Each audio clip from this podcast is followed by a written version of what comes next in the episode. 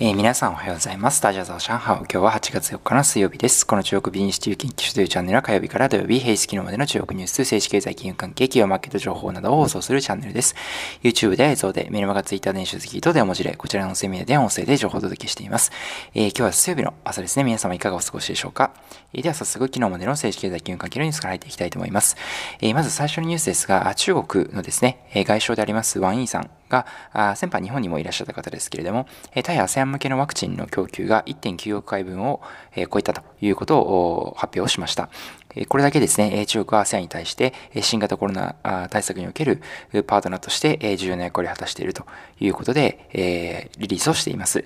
それから続きまして、テンセントですね、ネットゲーム、それから SNS 大手のテンセントですけれども、小学生によるゲーム利用の全面禁止について業界で議論するということを提唱するということで発表しました。今、中国政府がですね、ゲームの青少年の悪影響を懸念していまして、テンセントは先回りして自主規制を敷きまして、当局の厳しい締め付けに対して乗り出すことを避けるということを狙いがあるというふうに言われています。えでは、企業のニュースに移りたいと思います。えアリババがですね、え3日に発表しました2021年4月から6月の第1クォーターの利益ですね、業利益が308億円、日本円にしますと5200億円ということで、え前年度期約11%減りました。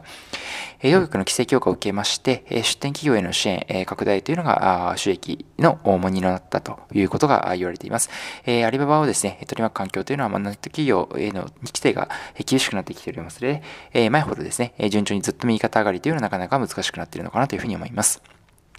それから次まして、バイルですけれども、上海自動運転の実験のですね、センターであります、アポロパークというのを開園するということをリリースしまして、えー、もうですね、えー、車が200台以上ですね、この自動運転の車が整備されていて、えー、こちらのですね、上海アポロパークにおいては、基本的には自動運転が行われるということになっています。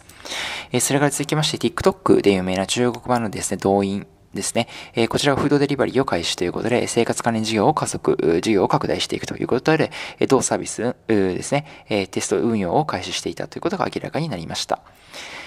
えー、では最後、マーケットニュース移りたいと思います。えー、ハンセン指数ですが、昨日はですね、えー、反落しまして、終わりは0.16%ですの26,194.82ポイントということになっています。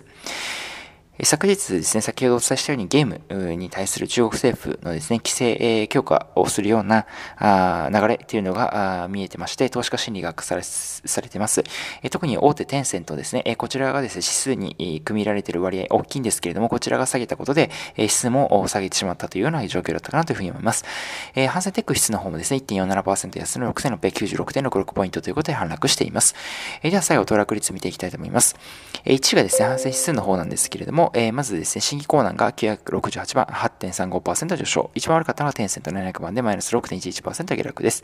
えー、ハンセンテック質のを見ていきたいと思います。1位がですね、緊張国際ソフトで268番、6.22%上昇。一番悪かったのがあネットイース。えー、こちらもゲームですね、9999番、マイナス7.77%下落ということで、えー、見ていただいた通り、テンセント、それからネットイースといったゲームのですね、えー、有名な会社、こちらが昨日は揃って下げたというようなマーケットになっていました。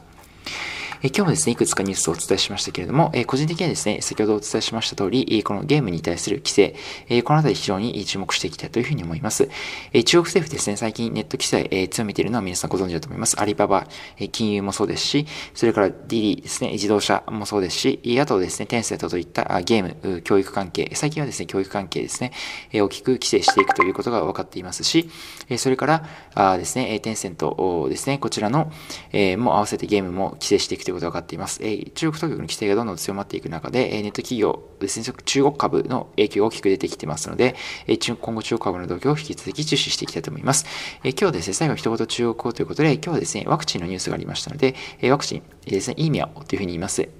えこちらですね、駅分の駅という字に苗という字を書きまして、え意味をというふうに言うんですけど、これがですね、ワクチンという、え単語になりますので、今日はこちらを紹介させていただきます。え本日はこちらで以上となりますけれども、こちらのチャンネルでは音声以外にも YouTube、Twitter、メール、マガ電子書籍で日々情報を配信しております。え概要欄の方にリンクを貼っておりますので、ご興味ある方はぜひご覧いただきましたらと思います。えそれでは皆さん本日も最後までご視聴いただきましてありがとうございました。えまた次回の配信でお会いできればというふうに思います。